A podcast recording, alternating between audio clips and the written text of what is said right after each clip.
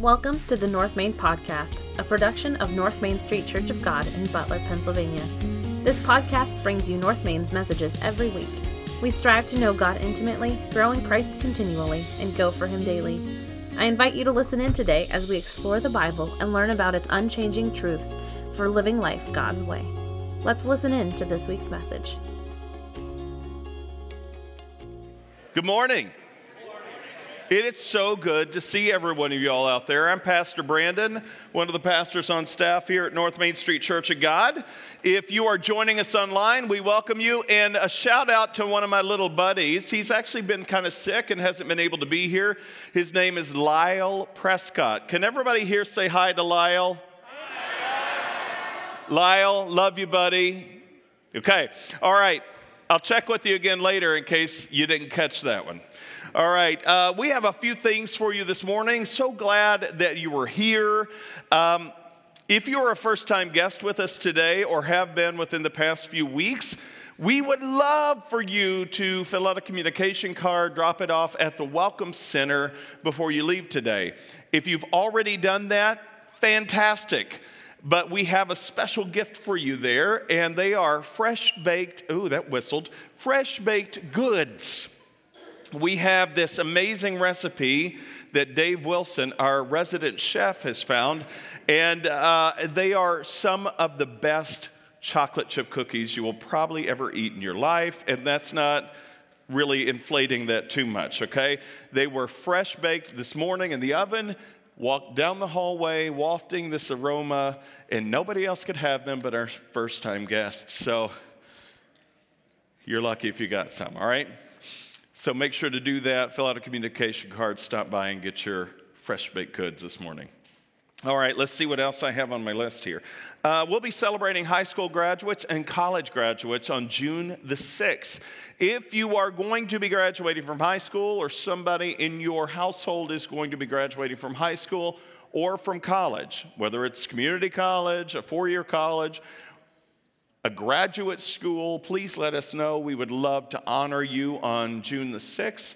Uh, you can register on our website under the events tab at the top of our homepage or at the Welcome Center, or you can call the church office this week if you'd like to know more about how to register for that. If you have items for our military care packages, please make sure to bring those in by May the 30th. That is Memorial Day weekend. We have several of you have been blessing uh, us by bringing those in, and we do have several military officials that we will be sending these care packages to. I would also add if you know of a military personnel, either abroad, at, uh, uh, across the globe, or even state, or stateside, let us know if they could benefit from a care package. We'll get them on the list and we'll send them a care package as well. All right? Um, and last but not least, our church app. We actually have a church app. You can download a church app on your mobile phone. You can uh, visit www.northmain and click on the My North Main tab to find more information. But go on. If you see that little cross, purple surrounded white cross there, that is the app you will look for. Uh, and if you just want to go onto our website, you can do that, all right? Am I boring the snot out of you? I mean, it has been a pollen week. There's green dust everywhere, and snot has been flowing freely. But am I boring the snot out of you? All right, well, good. We actually have an interview this morning. I don't know if you are aware of this, but I'll go ahead and call Justin Miller forward. He is the commissioner of our Upward basketball and cheerleading program. Justin, glad you're coming up here.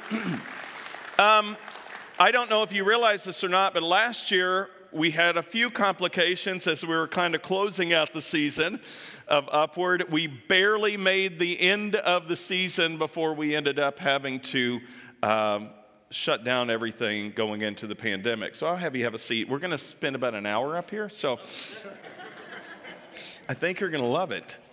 Yeah, I think it's going to be great. So um, I. Uh, I do uh, want to ask how this season has gone in light of all of the mandates and the different things we've had to do to adapt to actually make Upward a reality this year. So, how's it been going and what's it look like? Yeah. oh, let me turn. Yeah. Uh, Let me see. I think you have to throw it down. Oh, there it is. Go ahead. Okay. Um, it was a little bit of a challenge to begin with because uh, we were supposed to have a fourth through sixth grade league uh, starting in November, and then with the shutdowns happening, we ended up having to cancel that league, which uh, our families were pretty sad about. But we ended up having to have it later this spring, which we're finishing up right now, which was exciting. Mm-hmm. Um, we put a lot of different restrictions in place, spectator policy restrictions, and things like that, cleaning, um, mandating masks. And I tell you what, our families just did an amazing job adhering to them. We would we had like a big circle flow, so we, we made all the families walk all the steps up to the life center. So if you've not walked the steps from the gym or from the gym parking lot the whole way up, it can be a daunting task. And uh, it was nice that they were able to follow those and did a great job of not just keeping our athletes safe, but keeping everybody there safe. So yeah, uh, small challenges. Small challenges, but I love the way Upward does this. I mean, we really it's such a highlight of of North Main Street Church of God, uh, and honestly, it's due specifically not only to the families that bring their kids to be a part of this, but to the leadership we have uh, over upward. And how many coaches do we actually, you have to recruit for coaches every year. How many, uh, our numbers have grown so much. How many coaches do you normally have to recruit for kindergarten all the way through sixth grade in a given season? Um, I would have to say we had anywhere between 60 to 70 coaches this year. So, yeah, that's quite a few. Okay, shameless plug for children's ministry. We can't get that many children's ministry volunteers, but you can get coaches 60 to 70 volunteers. I, uh, I beg, I cry, I whine, I, uh, I, I make promises I don't keep. Um, no. You know, this is being recorded and broadcast oh, live. I'm sorry, I'm sorry. No, uh, our, the strength of our league is actually our coaches. Uh, they really believe in what we're doing, not just uh, putting all the focus on the kids, but they also do a great job of knowing what we're doing with the bigger picture, and that's bringing these kids and their families closer to Christ. Um, it's pretty cool now. We've gotten to the point our coaches are recruiting coaches. So they're like, no, you need to be a part of this. So they're bringing other people into this. And uh, our coaches are by far the strength of our league. That's awesome. So there's a spiritual component. So these coaches do devotionals at every halftime, or no, excuse me, at every practice. And then there's a halftime devotional, and you you have to recruit for that too, or you do them, or Melissa or I will do them too, uh, where they're at the halftime, where you normally have a halftime show uh, is a devotional, a gospel presentation of Christ at those moments. And some, a lot of times they're done by object lessons, team building things, but it's always with the focus of Scripture and Christ as well. So, could you give me some highlights of the season, um, at least this season, maybe, maybe previous season, um, that really stand out to you about the success of this program? Yeah, the, the the initial goal was try to be the best basketball and cheerleading league in the community. And uh, what's nice is we've been able to accomplish that. But the secondary goal is, uh, is you want to get these families to get closer to Christ. So by having the best basketball community, that's what gets the people in the doors. But then you're able to really uh, establish those relationships with those families and let them grow. And what's cool is our coaches, with their buy in, yeah, every single week they're doing a devotion on different topics. We're talking about perseverance, cooperation, hope. This week will be a gospel message since it's our last week. And, uh, and those coaches are really helping these kids uh, just grow in their faith. And the halftime devotions, those are for the parents. Um, it was pretty cool because uh, it was a couple years ago we were like, okay, we're going to do our halftime devotion. And uh, we heard one member kind of talk to the person beside him, be like, what's a devotion? And that's when I knew we were starting to reach the community. We were starting to really reach the lost. Yeah, that's pretty awesome. I think um, what we've been doing, I know Melissa has been a crucial part of this and helping to do uh, parent surveys and feedback at the end of each season. And if, uh, if you go ahead and put these up here, one of the responses from the parent survey feed, uh, and feedback was I love the fact that it's based on being positive, uh, scriptures, God, and so much more. It's such a great environment for children. Another person said the program is very well organized and planned out nicely thanks to its leadership. The tryout evaluation session was well organized, and I like how the students all supported each other. Finally, our coaches for both of our boys' uh, teams were amazing.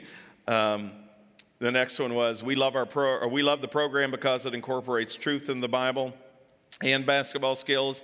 Our son learned to love the sport and also learned to keep trying. He made a lot of improvements this season. And finally, one other person said, I love everything about the program, the focus on God first and learning how to be a good team member. Uh, it's the highlight of our week. So, um, kudos to you and your team. Uh, I want to give you a few stats, if you could see those from back there. We started back in 2014, and we've had multiple seasons uh, leading up to this year. Uh, it's really crazy how long we've had this program here. But if you notice, we had 69 players our first year. And when we sent off a group to the Upward Conference, they said, You'll be lucky to have 20 to 30 kids your first year. We ended up having close to 70 kids. The next year, we had 87 kids. 2016, we had 115 players plus 14 cheerleaders that year. Uh, we had 145 and 20 2017. 2018, 169 players and 22 cheerleaders. 2019, we had a total of 241 students. And then finally, pre pandemic, before everything hit the fan, we had 293 kids between basketball and cheerleading. And this is just kindergarten through sixth grade. Uh, and even with the pandemic, our numbers this past year, uh, or 235 between cheerleading and basketball. So, just an amazing outreach opportunity. Kids being blessed to learn a sport, the skills of a sport, but also uh, in a positive environment uh, to learn about Christ. Um, our increase of 325% in participants over eight years. Uh, that's pretty awesome. Pretty cool is even this year, uh, even though our numbers were down a little bit, we've had well over a thousand different people between parents, grandparents, siblings, aunts and uncles. Um, I didn't know the church knew this, but we have church every Saturday, all day long, and over a thousand people in our community get to come to church. Yeah, it's pretty awesome. And let me. Uh, let me add this. We'll wind this down a little bit, but we've provided over 30 scholarships through the years for kids to participate who financially weren't able to be a part, would not have been able to be a part of the program. And those scholarships have been provided through various different resources. Tell me about one of those specifically. Yeah, um, usually our scholarships are through um, our Snack Shack, and our Snack Shack volunteers are able to raise fund. Uh, Dave Pittman has done an amazing job with our Snack Shack. Dave. Uh, Kim Smith has run it last year. But during the pandemic, we couldn't have it because we couldn't have food and things like that. So that really shut that down. But what was really cool last year, um, Ethan Morton got Gatorade Pennsylvania Player of the Year. So he chose upward. Um, Ethan Ward was one of the high school basketball players for Butler, right? Yes. Yeah, yeah. So he chose upward um, for his, because each player that won this throughout the country gets a $1,000 grant to donate to a local sports league. And he donated that to Upward, which was amazing because that was able to provide scholarships for families in need. Because at Upward, we will never, ever turn a kid away. Mm-mm. Mm-mm. Last but not least, I'll let our media person show you some of the pictures for the season while we kind of wrap things up here. Just to give you, since you haven't been able maybe to get down there, this is the gymnasium underneath our Life Center, and these are photos uh, from the past season or two of, of uh, what's been going on downstairs. And you can just loop through those if you want to. I won't describe every one of them. But uh, do you have anything closing you'd like to kind of tell us about or plug before we conclude our time together? Yeah, real quick, um, because this church has been so supportive of this ministry. Um, can I have everybody stand up who's either coached, played, given a devotion, helped out behind the scenes, financially, because you are Upward. You're the one that made it happen. So if you've been a part of Upward in seasons past, go ahead and stand up. Come on, y'all. Don't be shy because you are upward. Thank you so, so much. One final thing. Um, again, Upward takes countless, countless hours, countless volunteers. Um, I've never seen a program run as smoothly um, without really any major glitches. And if there have been major glitches, they've just kind of paled in comparison to the star leadership we have. And I know he, we would have never been able to get him on the stage if we thought we were going to honor him. So we used the ploy of talking about Upward. I love you. Um, to get him up here. Um, we have a card for you with a little gift inside.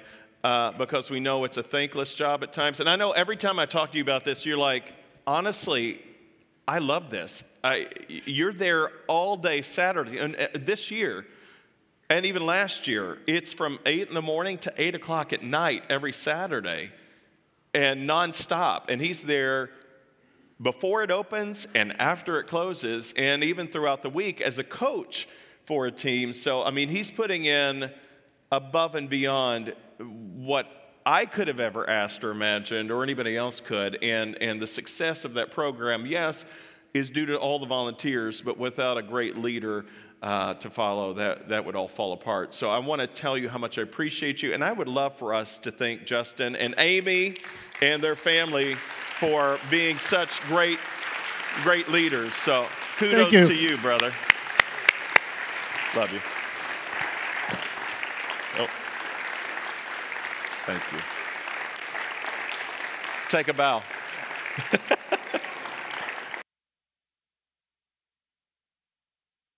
At this time, we don't normally take up offering anymore. We got rid of the offering plates, and I know that was a pandemic thing.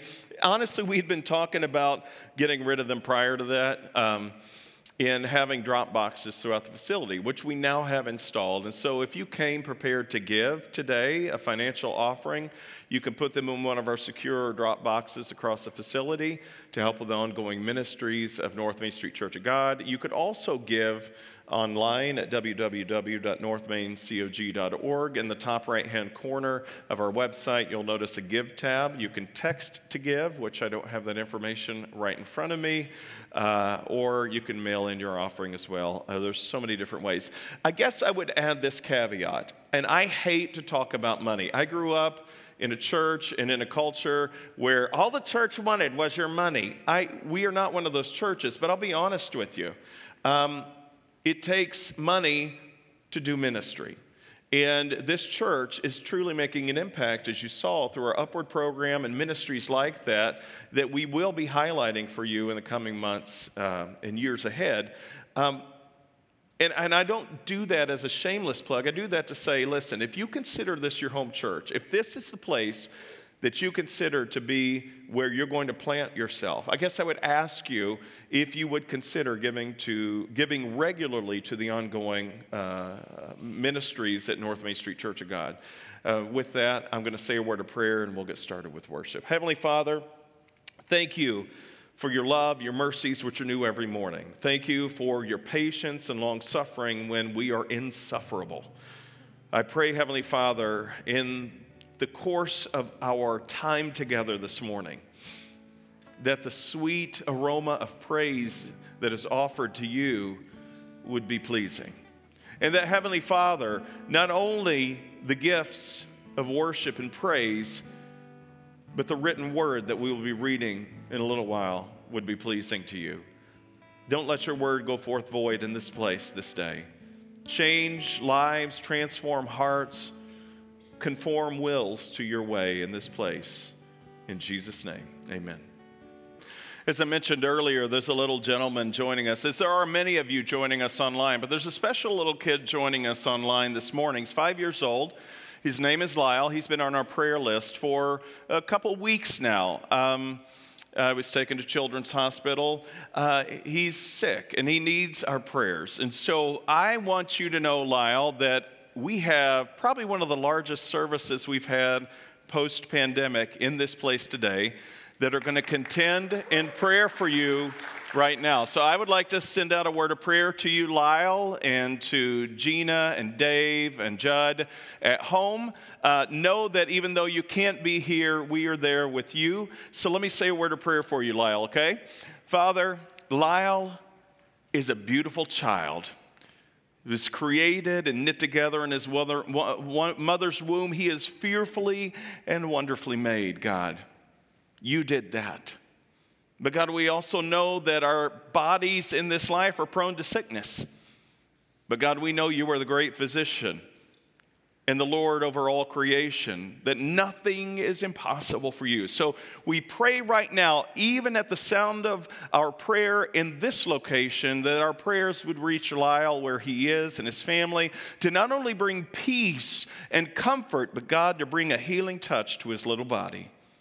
We ask this in Jesus' name, and all God's people said, Amen. Amen. How do you transition from that to anger? Because today's message is on anger. And how, how do you find peace in the midst of anger? How many of you have ever been angry?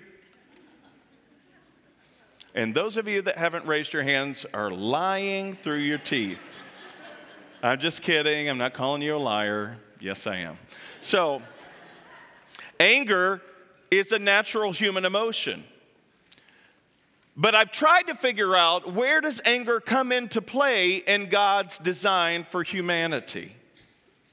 You see, I don't think anger existed before the fall of humankind because there was no need for the emotion of anger in the garden before sin entered the world.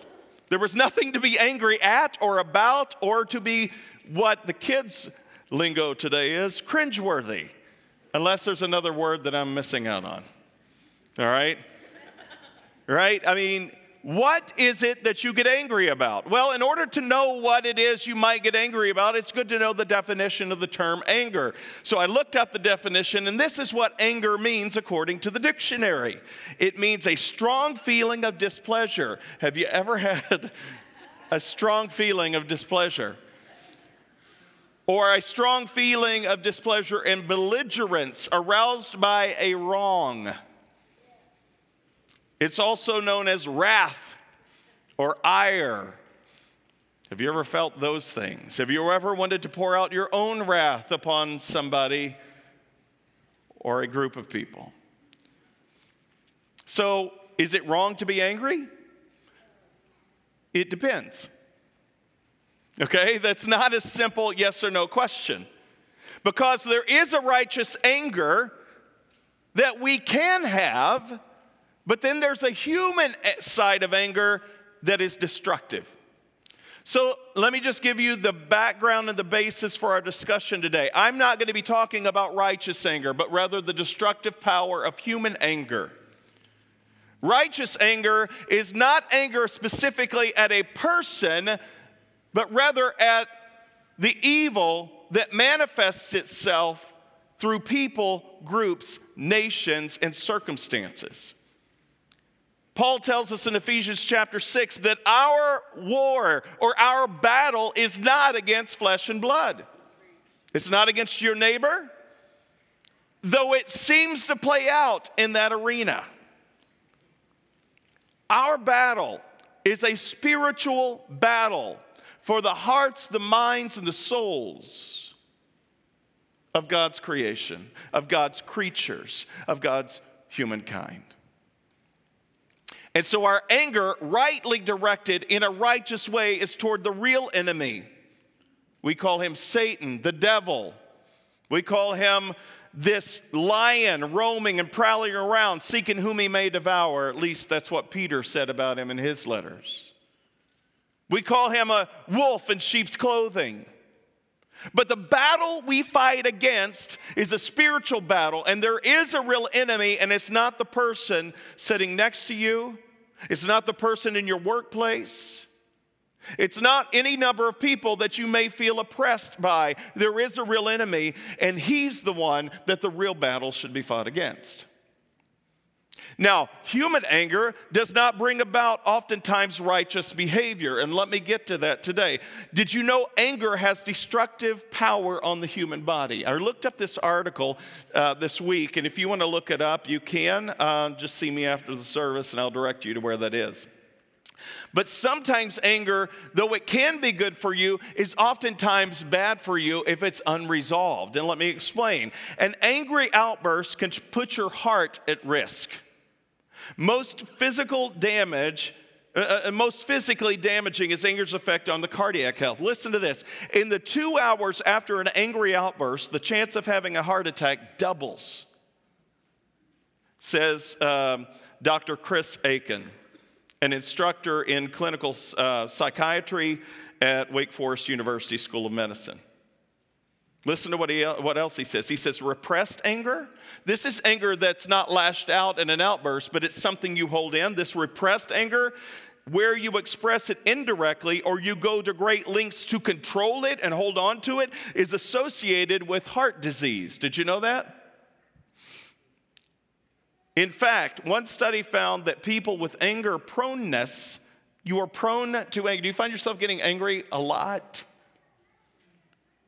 Not trying to step on your toes. I don't know if you're angry or not. You might be angry at me right now. That's okay. I, I can deal with it. In a, uh, one study found that people with anger proneness, as a personality trait, were at twice the risk of coronary disease than their less angry peers. Anger also ups your risk of stroke. Did you know that? One study found that there was a three times higher risk of having a stroke from a blood clot to the brain or bleeding within the brain during the two hours after an angry outburst. For people with an aneurysm in one of the brain's arteries, there was a six times higher risk of rupturing this aneurysm following an angry outburst. Side, side note um, I was angry once. Just once. Actually, there was a time period back when we lived in Dayton, Ohio. I was an angry person. I just was. And my wife can tell you, this is full disclosure, I was unbearable to be with.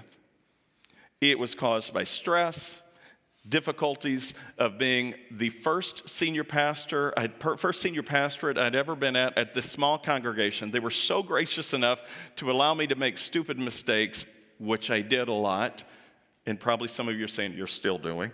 But, um, but they were gracious enough to allow me to spread my wings and fly, and I crashed more often than flew.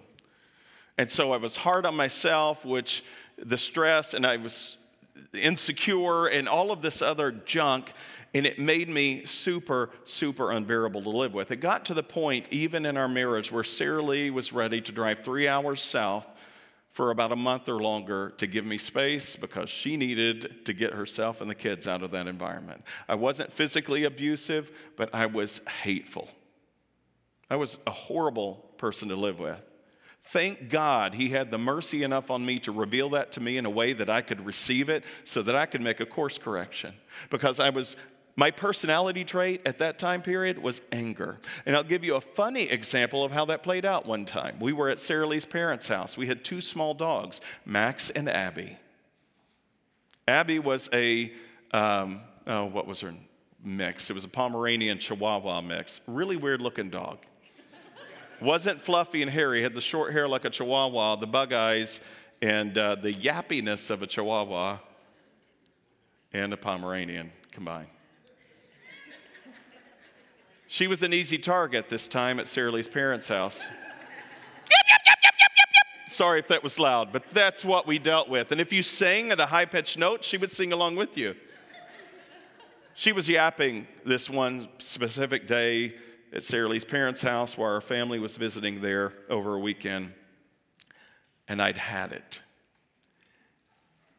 And I went! And I felt something pop in my neck. And I was like, oh.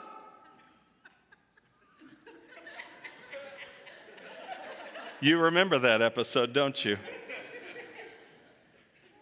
And I couldn't straighten my neck up. When I stood up, I was still angry. And then everybody else was laughing, which made me angrier.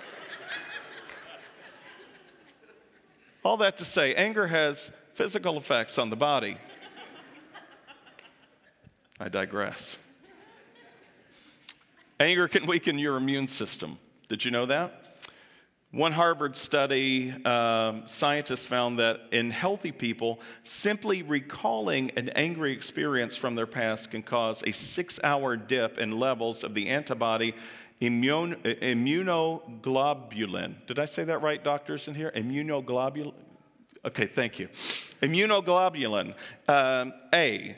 Uh, it's the cell's first line of defense against inf- infection. So even if you're recalling an angry, a, a, moment that makes you angry from your past, it makes your immune system, that immuno, uh, immunoglobulin A, drop down for a six-hour period, making you more vulnerable to sickness. Number four, anger uh, problems can make your anxiety worse. In a 2012 study published in the Journal of Cognitive Behavior Therapy, researchers found that anger can exacerbate symptoms of generalized anxiety uh, disorder, or GAD. It's actually got an acronym, GAD. Generalized anxiety disorder. It's a condition characterized by an excessive and uncontrollable worry that interferes with a person's daily life. Do you ever struggle with constant worry? Don't raise your hand. Two more, three more. Anger also linked to depression. Numerous studies have linked depression with aggression and angry outbursts, especially in men. In depression, passive anger, where you ruminate about it but never take action over a situation, is common. When I was angry in that period of life, I got super depressed. Uh, many of you may not know that aspect of life. I, I, I went to the doctor. I, I, I tried to pray it through. I went to counselors. I finally went to the doctor and said, I'm, I'm in a ditch and I can't get out of it. I've tried to pray my way through it, and it's not that God's not all powerful and all knowing and all, all capable of bringing me out of this, but I just, I'm in a funk and I can't get out of it, and my family's suffering the consequences of just my anger and just displeasure all the time. And and I keep spiraling because when I get more angry, I get more depressed. And when I get more depressed, I get more angry. And it's just, it's a vicious cycle. You know? It's really bad. And so, as a last resort, I went to the doctor. I said, I don't know what to do. And he said, Well, let's do some blood work and stuff like that. And ended up putting me on an anti anxiety medication. I've tried to wean off of it in the past, and I'm still on it. Full disclosure again. I've prayed, God, free me from the burden of depression and anxiety, and I've weaned myself off, and I found myself spiraling back. God can use medication to bring you out of a funk if you need to be. And that's just where I find myself. But I'm telling you from personal experience, it's true. Anger oftentimes is linked to depression. Circumstantial anger or circumstantial depression can be very damaging, not only to you, but to your relationships. Six, hostility can hurt your lungs. If you're not a smoker, you can still have damage to your lungs from anger. Uh, a group of Harvard University scientists studied about 670 men over eight years using a hostility scale scoring a, me- uh, a hostility scale scoring method to measure anger levels and assessed any changes in the men's lung function. The men with the highest hostility rate had significantly worse lung capacity, which increased the risk of respiratory problems. The researchers theorized that an uptick in stress hormones, which are associated with feelings of anger, creates inflammation in the airways. And lastly, anger can shorten your life, period. Obviously, if it's not heart disease or stroke or those kind of things, it can just normally shorten your life, even if you die of natural causes. Stress is very tightly linked to your health.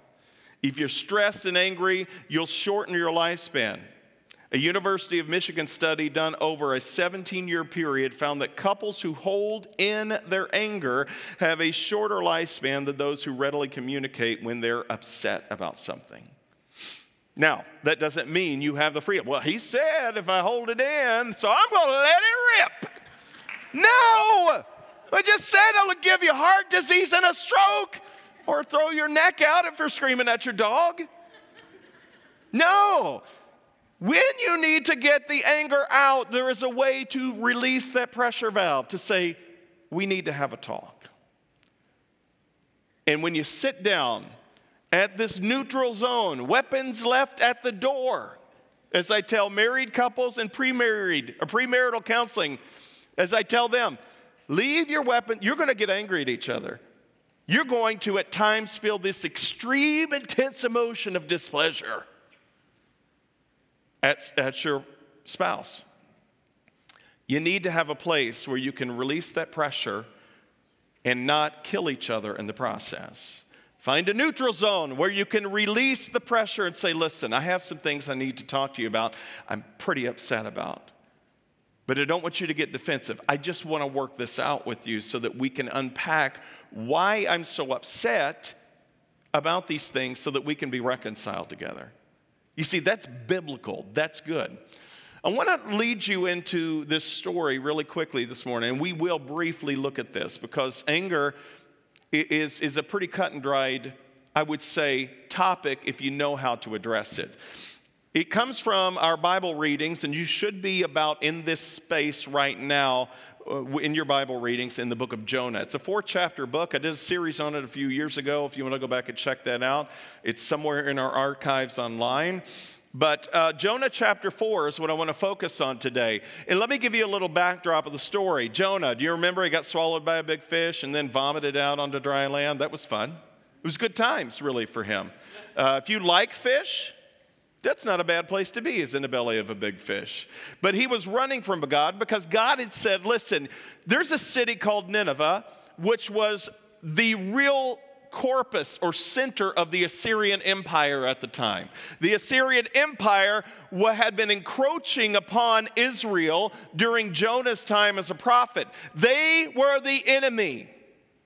They were the great terrorists of the day, the great power of civilization that had been massacring Israelites around the boundaries and cities surrounding the edge of Israel. And God said, I want you to go to Nineveh and I want you to proclaim judgment on them from me. Be my mouthpiece. Well, guess what? Jonah said, uh uh-uh. uh, they are the enemy. I'm not going there.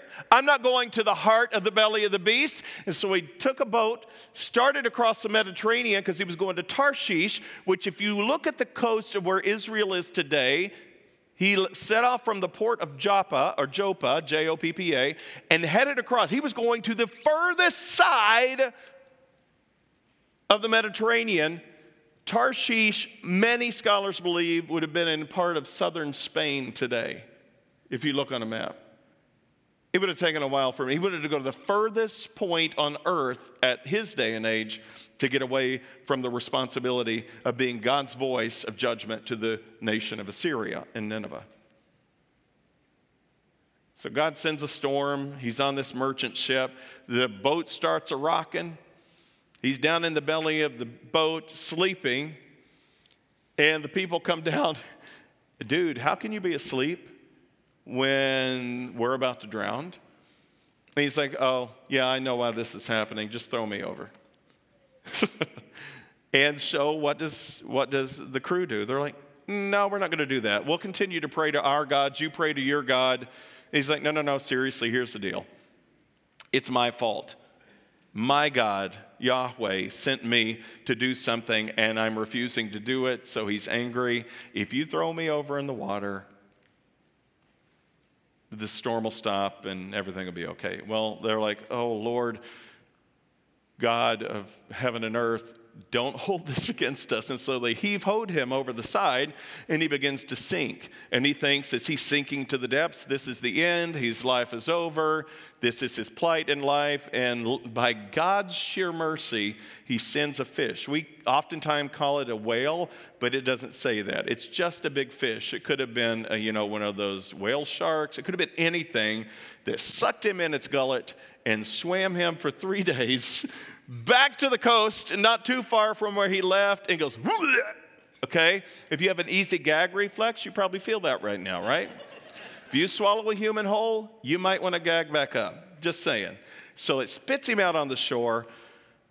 And he finally relents and says, All right, fine, I'll go. And he heads off in that direction. And I'm guessing it's something like this. You know, have you ever told your kid to do something they don't want to do? How quickly do they go get it done? When they finally say, Fine, ugh. I can picture Jonah doing that. You have to do everything. And then they stomp off. Right? I'm guessing he's not making great time to get there. He finally gets there and he says the bare minimum You guys are dying. Well, see you later. That's all he does. But it was enough. Because they knew he was a Jewish prophet. And there was something in their own spirits that said, we need to take this seriously. And so the Ninevites, the Assyrian people of Nineveh, repented of their sin, at least during this time period of Jonah's time. And God had mercy on them and did not destroy the city or the people within it. And this is where we pick up Jonah's story. This change of plans greatly upset Jonah, and he became very what? Angry. Do you know anger is mentioned five times in these short 11 verses? It, he became very belligerent. He became very displeased with God's choice. So he complained to the Lord about it. You ever complained to the Lord? I have. And I think it's rather funny because he's like, Yeah, I've heard those complaints before. And not just from you, but from millions of people. Didn't I say before I left home that you would do this, Lord? That's why I didn't go. I knew, I knew that if I did what you called me to do, that they would potentially do what they did, and I'm not happy about it. That's why I ran away to Tarshish. I knew that you are a merciful and compassionate God, and I'm angry at you. I just think it's hilarious. I'm mad because you're merciful and compassionate. Uh, this sounds so adolescent, doesn't it? Slow to get angry and filled with unfailing love. Ugh. I'm angry at you, God. This is good. What does he say? What's he say next? Just kill me now. Just kill me now, Lord. I'd rather be dead than alive. If what I predicted, hey, you guys are dying, doesn't come true, kill me now. And the Lord replied, I love this. Is it right for you to be angry about this? And then Jonah went out to the east side of the city and made a shelter to sin under as he waited to see what would happen to the city. So I, I, get this picture of him going out as far away as he can, just in in case God decides he's going to follow through with his wrath and kill all the people. And he's setting up a shelter. He pops up a tent and he's like, roasting marshmallows. He's sitting there in his anger. Have you ever sat in your anger? Have you ever ruminated in your anger? And hatred. A little bit of that feels good for a while, doesn't it? You feel justified and right to hold on to it because they deserve it. How long do you think he sat out there? We aren't told exactly how long, but he had to sit and wait.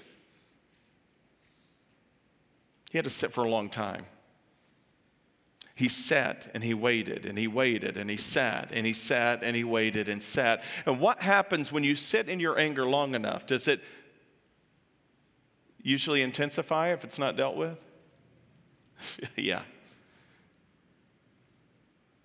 So, what does the Lord do? Verse 6 The Lord God arranged for a leafy plant to grow there, and soon it spread its broad leaves over Jonah's head, shading him from the sun. This eased his discomfort, and Jonah was very grateful for the plant. Now, this wasn't like, it, I, we all get this picture that this happened like boom, and there's this big tree.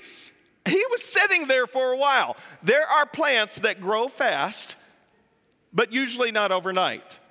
We know the bamboo plant, it will grow small, and then one year it'll shoot up, right? So there are plants that God has created that have this amazing ability to grow very tall and fast over a short period of time, but it still took time. And so the Lord provided this opportunity for this great big leafy plant to grow, and it becomes somewhat of a shade there on the eastern side of this arid land, just north of what we would call Saudi Arabia, in a region where Iraq more than likely is today. And so he's waiting. This eased his discomfort, though. So, how many of you, when you're in your anger and good things start to happen, you think, see, God's justifying my anger too? so, this easing my discomfort, so God must be pleased with me for being angry. And so he waits. But God also arranged for a worm. this is awesome. The next morning at dawn, the worm ate through the stem of the plant right into its very core, and guess what happened? It withered in the desert heat. Again, this is pretty awesome. God, and as the sun grew hot, God arranged for a scorching east wind to blow on Jonah. Okay, you're, you're out in the middle of an arid location where it's already hot, and God's like,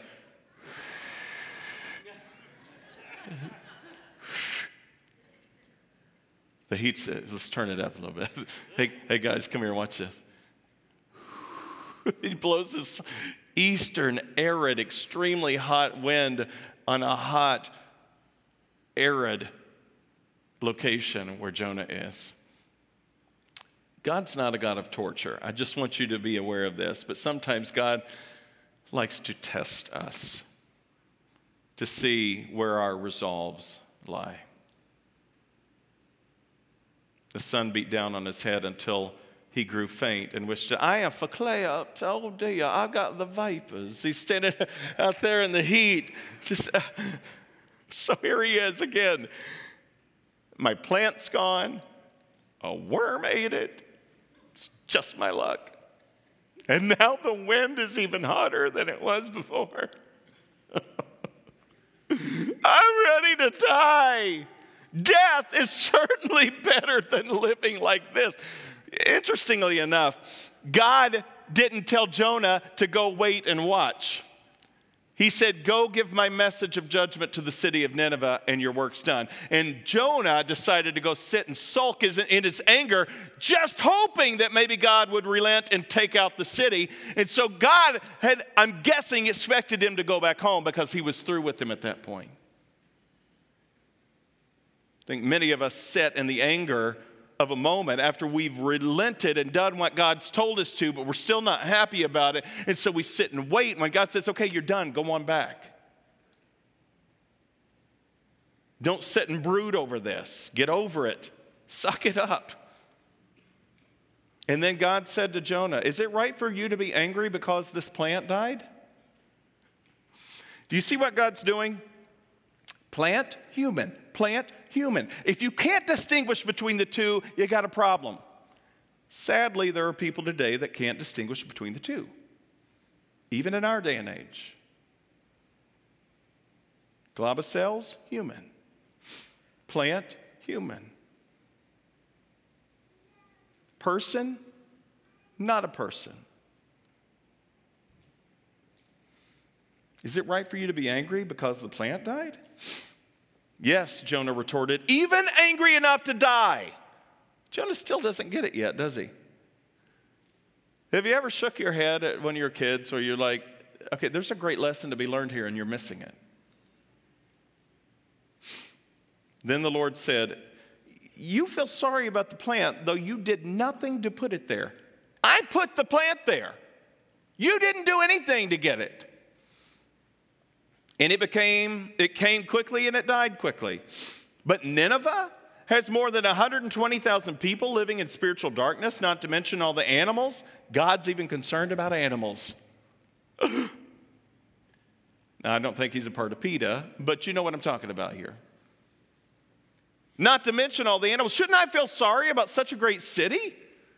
I mean, it's not my desire to wipe them out. I want them to turn and repent, but they're leaving me no choice. And so I'm sending you as my representative to give them one more chance. And actually, that one more chance was all they needed because they came back to me, and I'm rejoicing about this, and you're complaining? And you're even willing to die because a plant that shaded you for a few nights is now dead? Get over it. Have some perspective, God is saying. Here's the key point human anger destroys peace from God. You want peace from God? If you don't want peace to be lost in your life, your human anger will destroy it. Here's the first point, and let's rock these through. Human anger clouds a person's ability to love the way that God loves. Human anger destroys the ability to love the way that God loves. How does God love? While we were still sinners, Christ died for us. For God so loved the world that he gave his one and only Son, that whoever believes in him wouldn't perish but have everlasting life. You should love your enemies, pray for those who persecute you, Jesus says. You want to be the greatest in the kingdom of God? You have to be the least. You have to be a servant of all. Isn't that countercultural? But and yet, still within the church, we have this mindset that we need to get what's coming to us. And quite honestly, if we really knew what was coming to us and what we really deserved, we wouldn't be saying that. Because what we deserve is hell. Because we've all sinned and fall short of the glorious standard of God. But the reality is, there is a Savior who gives us an opportunity to be exempt from hell and from the punishment of eternal damnation by coming to Him. He became sin who knew no sin that we might become the righteousness of God. But human anger in our context clouds the reality of what stands before us that we should love God with our heart, soul, mind, and strength and love our neighbor as ourselves. You want to do what's right, you need to love. But what does love look like when played out on the human scene? It bears all things, it hopes all things, it believes all things, all of this kind of stuff. We look at 1 Corinthians 13, what is the definition of love? It's patient, it's kind, it's gentle, doesn't boast, doesn't keep a record of wrongs, it's not rude. I see a lot of rude and obnoxious Christians out there throwing their weight around. See, when we go with the truth of the gospel of Jesus Christ, we go with love preceding us and saturating us. Yes, it doesn't mean that we gloss over the truth. We speak the truth, but we are told to speak the truth in what? Love. I see a lot of hateful Christians out there pointing fingers of condemnation and judgment when they need to be offering a hand of love. You can address sin in a person's life or in a group's life or in a nation's culture with love, but point blank, locked onto the truth. Church, there has to be a change in how we approach the sin of the culture. We will still be persecuted, ostracized, mocked, ridiculed for believing what we believe. We will be called hate mongers, misogynistic, and any number of phobias out there that you might want to label us with. But the reality is, we were told that would happen. In this world, you'll have troubles of many kinds. John chapter 16, 33. But Jesus says, Take heart, because I've overcome the world. You need to be prepared. Troubles are coming because you're a believer in Christ. But you also need to be living a life above reproach. And what that means is to live a life of love fleshed out in your daily life as you are locked into God and He is locked into you through this bond of love because the only way we can truly love is because He first loved us. Okay? Secondly, human anger distorts reality and it promotes selfish pride or selfishness and pride. so it distorts reality. When you get angry, how many of you have distorted thoughts? How many of you, when you get angry about one thing, other things that are just mere annoyances to you on a regular basis become big things? Do you know what I'm asking you? You're really ticked off because you had a bad day at work, but you come home and the kids are like, bleep, bleep, bleep, bleep, bleep, bleep. They're just being kids, right? And you're like, stop it! And they're just being kids. Again, personal confession here. It's happened, right? Human anger distorts reality and it promotes selfishness and pride. Do you not realize how bad of a day I've had? Do you not know what's going Can't you have a little sense, common sense? Are you that dull? Do you ever say those kind of, or feel that way? You may not articulate it, but has that ever popped into your mind? So we justify our human anger and we hold on to it, we nurture it like a cancer in our soul that's going to just eat away at us if we don't deal with it. It distorts reality. The reality is, though, a person's reality can become so distorted that they think killing themselves or killing somebody else would satisfy that anger. You know how many murderers there are in prison who thought they were justified in doing what they did? And some of them maybe we're doing it in self defense. Now, I don't want to get on this debate of whether or not killing is right or wrong, but let's be honest. What is one of the Ten Commandments? And it does, it says actually, do not murder. And we can debate this until we're blue in the face, but the reality, if we want to be as concrete as possible, what, it, what was God's original intent for humanity before the fall? Had death ever been a part of his design? Death was a possibility within the design of creating a people who could choose to reject him. He knew the possibility existed for evil to enter the world, but his perfect design did not have that as a part of the created order. Do you understand what I'm saying? I was talking to my class this morning. I said, What did the humans eat before the fall? The fruit of the trees. Seriously, go back and read Genesis chapter 1 and chapter 2. And I want you to note what did the animals eat? The plants, the grains of the field, the grass. Again, this is not me promoting veganism or vegetarianism. I'm just telling you the reality of what the scripture was because guess what? Before the fall, there was no death of any living creature. Plant life, yes, it's a different, different thing. Um, so is death a part of God's original design? No. But the reality that when human anger gets into our lives, it begins to distort real issues that becomes so overblown a lot of times in this emotion of human anger that we do things in the rashness of a moment that really can be destructive.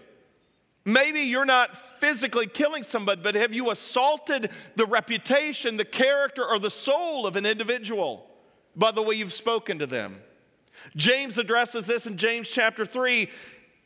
How can it be the tongue that exists in our mouth can breathe blessings to God and praises to God, and yet in the same way curse a brother or sister?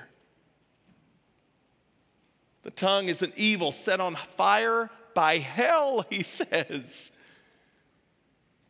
Because when anger takes control of us and distorts the reality, we can set a forest fire of emotion ablaze that destroys just as much is taking a human life. Thirdly, human anger exempts us from the peace of God. That's really the main point of this whole message. Pastor and author Rosemary Nixon writes Forgiveness opens the way to new life. Inasmuch as we refuse or are unable to forgive, we hold life at a point of offense be it personal or national.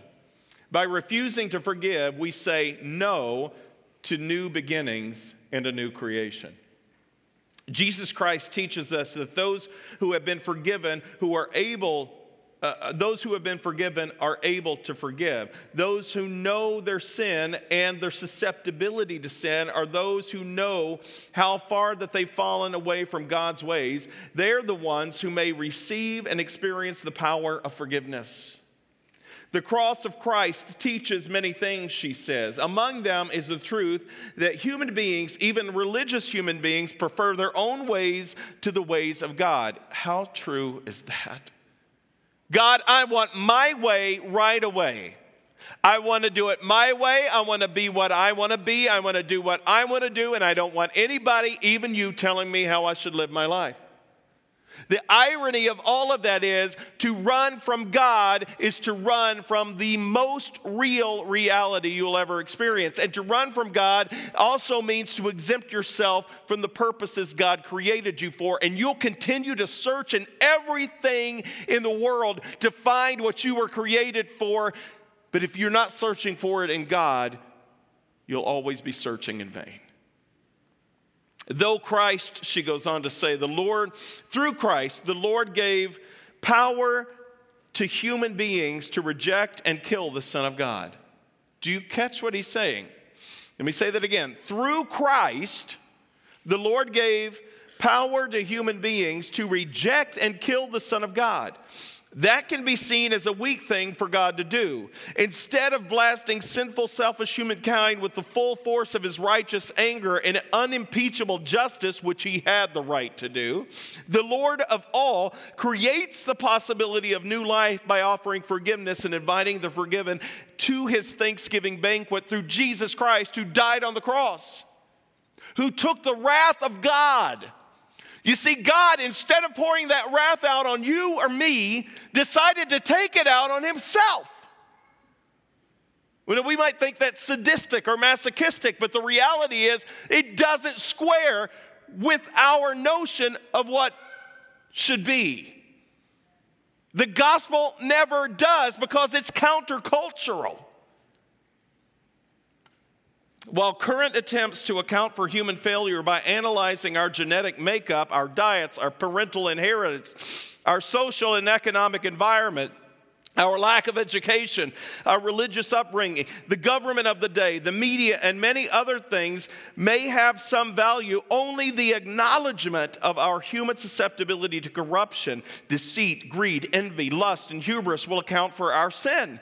Such moral failure, she says, can only be transformed by God who takes on himself the cost of forgiveness as a price of new creation. How did God deal with his anger toward us who have sinned and deserve every amount of punishment he could pour out? He turned his anger toward his son, Jesus Christ and he poured out his wrath on him. You see, this is why Jesus, before he took his last breath, says, My God, my God, why have you forsaken me? Because it was in that moment that the wrath of God was poured out on him. That God the Father turned away. And Jesus was all alone, utterly and completely sin.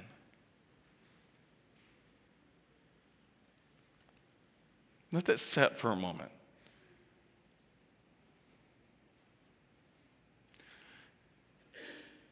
God's purpose and desire is not to condemn us to hell, but we leave Him no option when we reject Him with every breath we take. And if we reject Him to our last breath, there is no hope. You see, if you live with unresolved anger that has taken root in your life, that has defined every aspect of your life, your relationships, and everything, if you're angry at the world, if you're angry at the people in your life, if you're angry at your circumstances, you can allow that to kill your soul, and you can be left with the end result of separation from God for eternity. Human anger does not bring peace from God, it brings destruction to the soul and to the individual. As the worship team comes forward to conclude today, let me close with this. In the spring of 1894, how many of you were alive then? Don't raise your hand. Julie. In the spring of 18. No, she raised her hand. I'm not calling her out. She raised. I feel that old sometimes too. In the spring of 1894, the Baltimore Orioles came to Boston to play a routine baseball game, but what happened that day was anything but routine. You see, the Orioles, John McGraw, got into a fight with the Boston third baseman. Within minutes, all the players from both teams had joined on the field and started fighting. The war, excuse me, the warfare quickly spread to the grandstands, and among the fans, conflict went from bad to worse. The whole arena was erupting in anger and fighting Someone set a fire to the stands and the entire ballpark burned to the ground. Not only that, but the fire spread to 107 other buildings in Boston as well.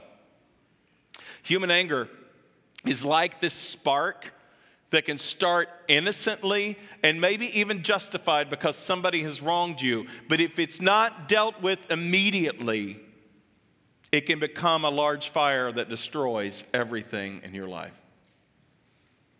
Human anger is contagious too. How many of you have had somebody come to you when they're angry at somebody else? Oh, I'm so angry at them, and you're like, Well, tell me what's wrong. And they tell you what's wrong. They're, oh, I'm angry too.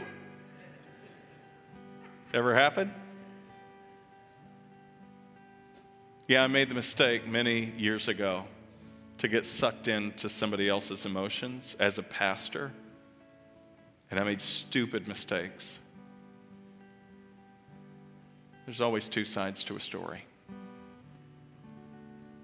Don't get sucked into somebody else's anger. You help to be the rudder to steer them to Christ.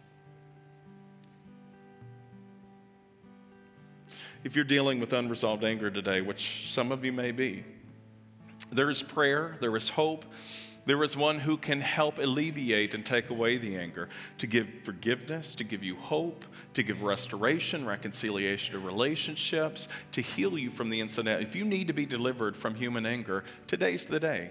Why walk out with a personality of anger? Do you like to be defined by that? Some of you might in some weird way because it makes you intimidating and people don't mess with you, but that's not how we're, how we're to be as believers in Christ. If you need prayer to work through anger or any other situation in life, you come to my right, your left. These altars are always open. Somebody will pray with you here. If you just want to pray alone, you come to my left, your right. If you come over here to pray, to deal with these issues, that's between you and God. Nobody's going to bother you over here. Pray where you are, pray at home, kneel by your couch or your chair. But don't let human anger be unresolved in your life. Because literally, it can kill you heart, body, soul, and mind. Father, in this place, I pray that your healing work would begin in the hearts and the lives, the souls and the minds and the emotions of those here and those within an earshot who are watching from home. I pray that you would, as David says in his great psalm of repentance, restore to us the joy of our salvation and renew a right spirit within us, O God. Heal us from the inside out. Give us peace that passes understanding as we let go of the anger that desires to take root in our lives, that we may nurture from time to time, thinking that we're justified. Fill us with a holy sense of purity that can only come from the throne room of grace. I pray in Jesus' name.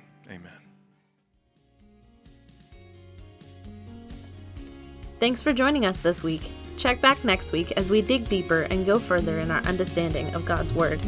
Make sure to visit us on our website, www.northmaincog.org, where you can learn more about us. If you found value in today's message, we'd appreciate a rating on iTunes, or if you'd simply tell a friend about the show, that would be helpful too. Donating to the ongoing ministry of North Main is easy. Just go to our website and click on the Give tab at the top of the screen. Thanks for listening. We look forward to you joining us again next week.